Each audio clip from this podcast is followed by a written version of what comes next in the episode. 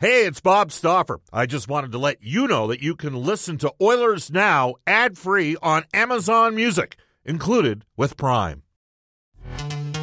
This episode is brought to you by Pepsi Wild Cherry. Pepsi Wild Cherry is bursting with delicious cherry flavor and a sweet, crisp taste that gives you more to go wild for.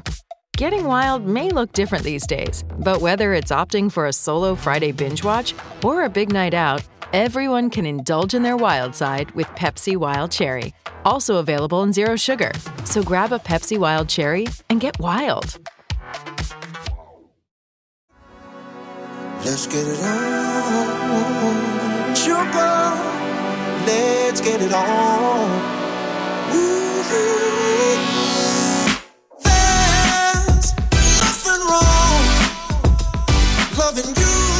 Who who is this singing, man? Like, is that like? It's Marvin Gaye, but somebody's put a twist on it. Oh, really? If the love is true, baby. Ooh, don't you? Unequivocally, our next guest is going to get uh, agree with me on this. Greatest single U.S. national anthem of all time came in uh, an NBA All Star game. Would have been I don't know 82, 83. He is going to be our Oilers now headliner for Wilhauk Beef Jerky. It just might be the best you've ever tasted. I'm going to tell you right now, it is the best you've ever tasted. Trent Wilhauk and the gang from Wilhauk. Search for Wilhauk, W I L H A U K today. I know that Louis DeBrusk loves Wilhauk. Pretty sure our next guest, Jack Michaels from the Oilers Radio Network, NHL Hockey and Rogers would agree. Hello, uh, Jack. How you doing? Are they joining us in Seattle again this year? Have you hooked that up yet, or Uh, they what, they were also with us. Oh, you weren't on the trip, uh, Nashville. Yeah, I know. Thanks.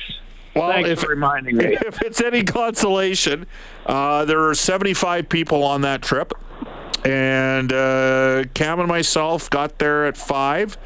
Uh, Paul Coffey and Ken Holland and Jay Woodcroft were kind enough to join us for the first couple hours with everybody on that trip in Nashville.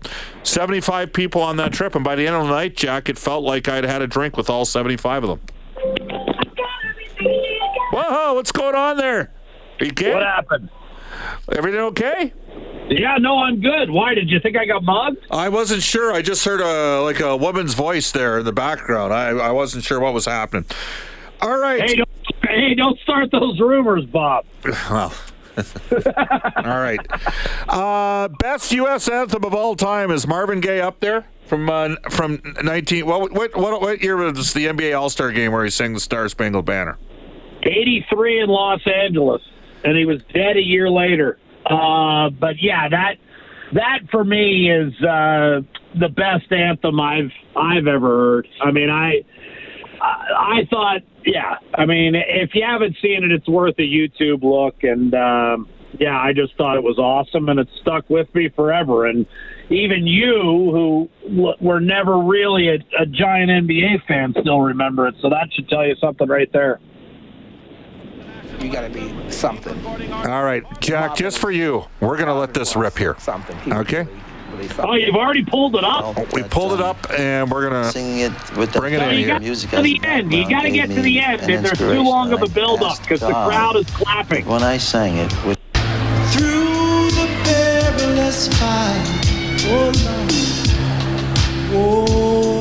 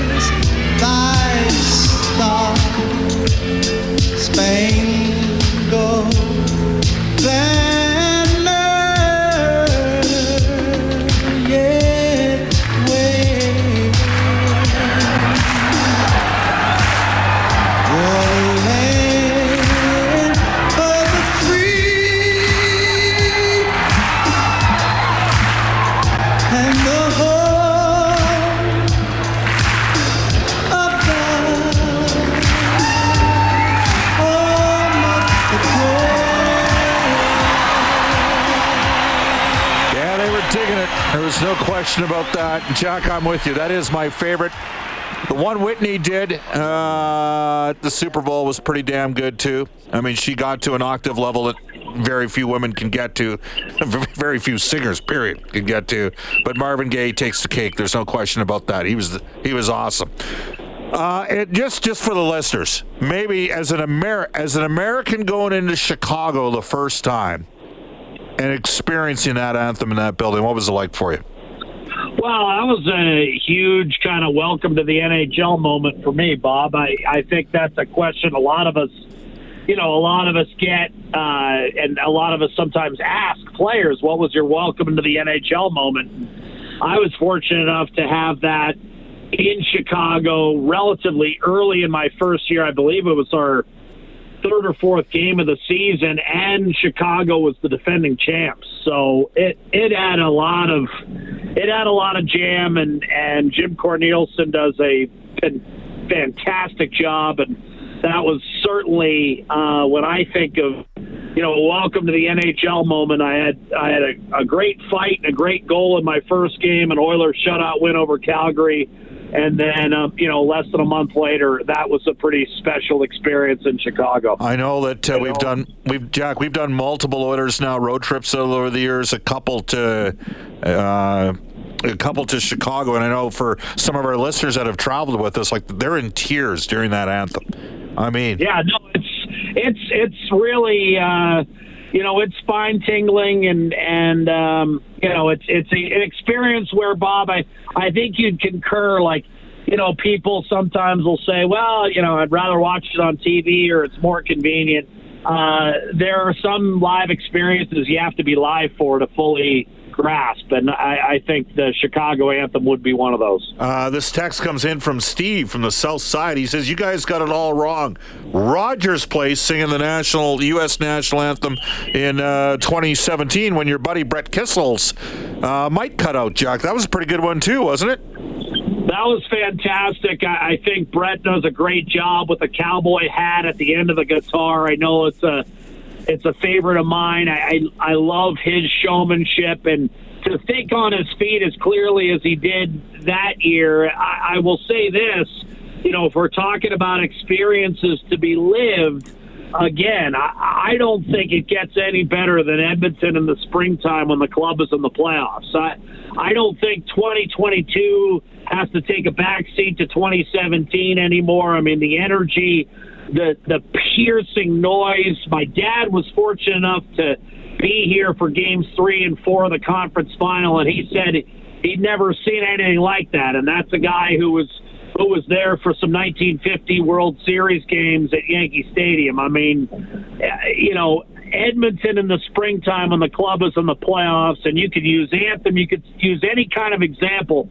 But for me, it's just the build up with that crowd buzzing.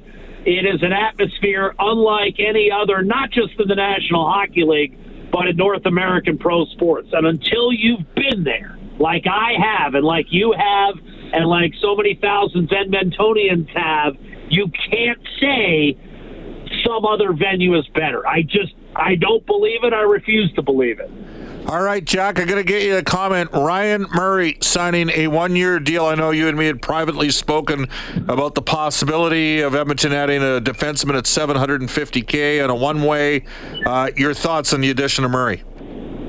Well, I mean, 10 years after the fact, right? Uh, I know you and I had so many conversations leading up to the 2012 draft about, you know, potentials and, and, uh, you know, as I recall, you never once believed that even if it wasn't going to be Nail Yakupov, you didn't necessarily think it was going to be Ryan Murray, and and, and uh, you know, as it turned out, he he ended up going to Columbus. He's a guy that is a proven NHL player who's unfortunately also had just one setback after another when it comes to the health front, and I I, I think his career in many ways is is one of an incomplete. You know, you, you just don't know, and you still might not know for another five years where he's going to finish in terms of what his actual National Hockey League career is going to look like. Uh, what we do know is he's an exceptionally talented player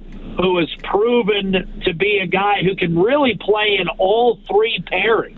Uh, even at this stage of the game, I mean, he hasn't necessarily lost a step. There's so much tread still on the tire, Bob, because you know most of his injuries aren't aren't necessarily related to his legs, right? So uh, I think this is I think this is a real good signing, and not just from the usual oh, veteran depth and experience.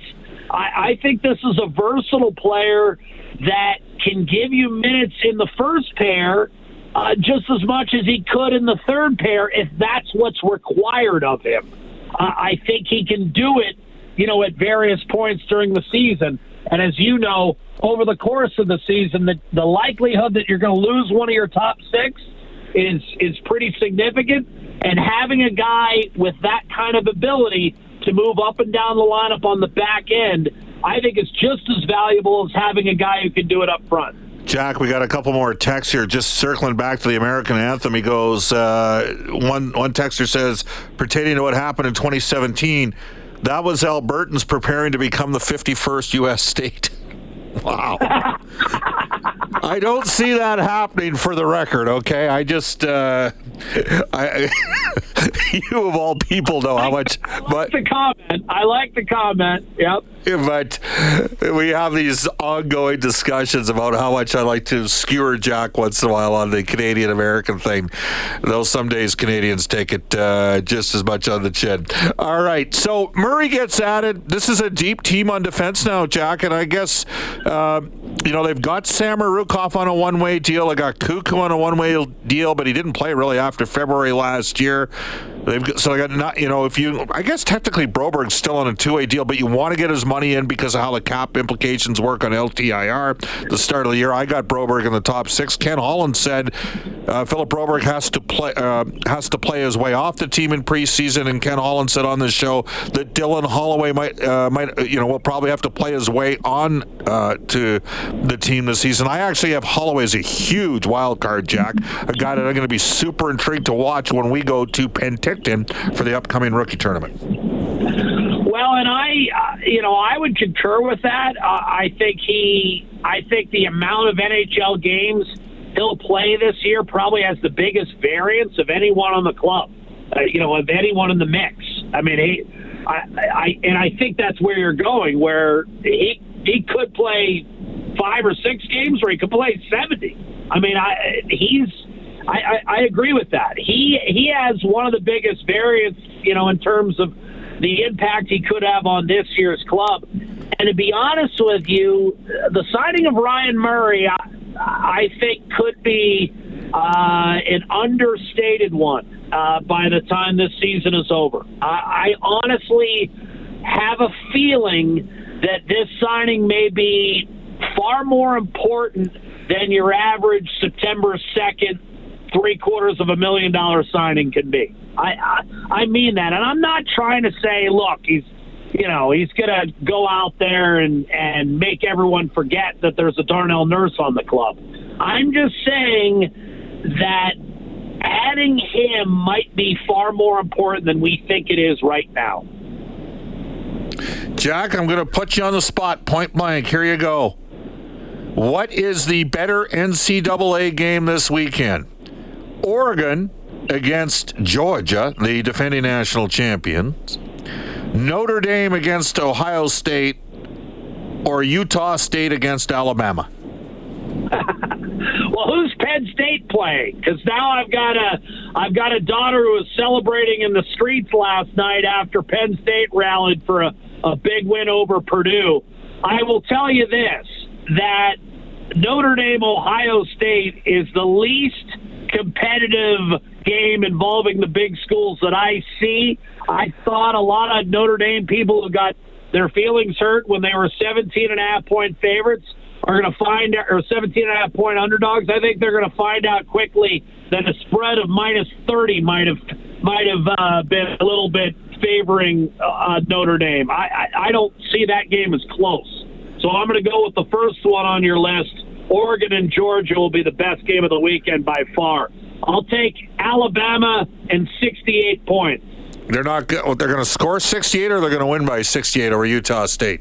I'm taking Alabama minus 68. Wow, no chance. Uh, but they might win by 40. I think the line's 44. I'll take a minus 68. It's, it's, it, all, all the years we've worked together, Jack, you know one thing: don't bet against me on player transactions, right? I'll sit there and we'll, we'll have this conversation. I'll go, you know, Jack, I gotta, you know, I gotta.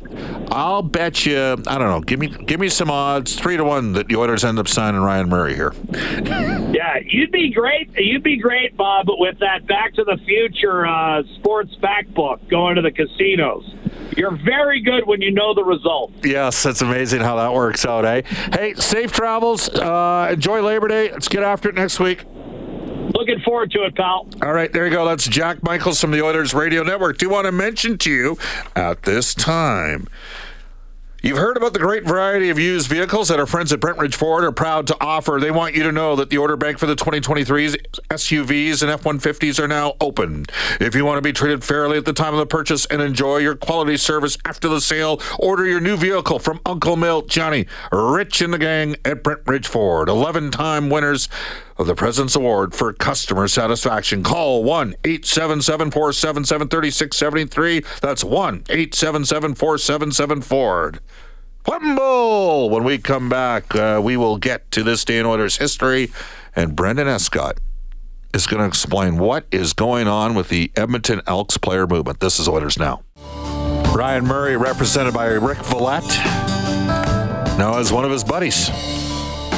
Ryan Murray joining them. The Edmonton Oilers signing Ryan Murray, one-year deal, seven hundred and fifty thousand bucks during the course of today's show. To this day in Oilers history at 152 in Edmonton. It is presented daily by New West Travel. And here is Brendan Escott.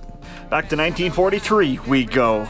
Glenn Sather, born in High River, Alberta. Happy birthday to Slats. He played as junior for the Edmonton Oil Kings starting in 1961 before a 10 year pro career. Uh, of course, he was the coach and GM of the Dynasty team through the 1980s. He won five Stanley Cups, remained with the Oilers franchise until 2000 when he accepted the GM position for the New York Rangers. And he was the architect of the Oilers dynasty. There's no question about that. All right, Brendan.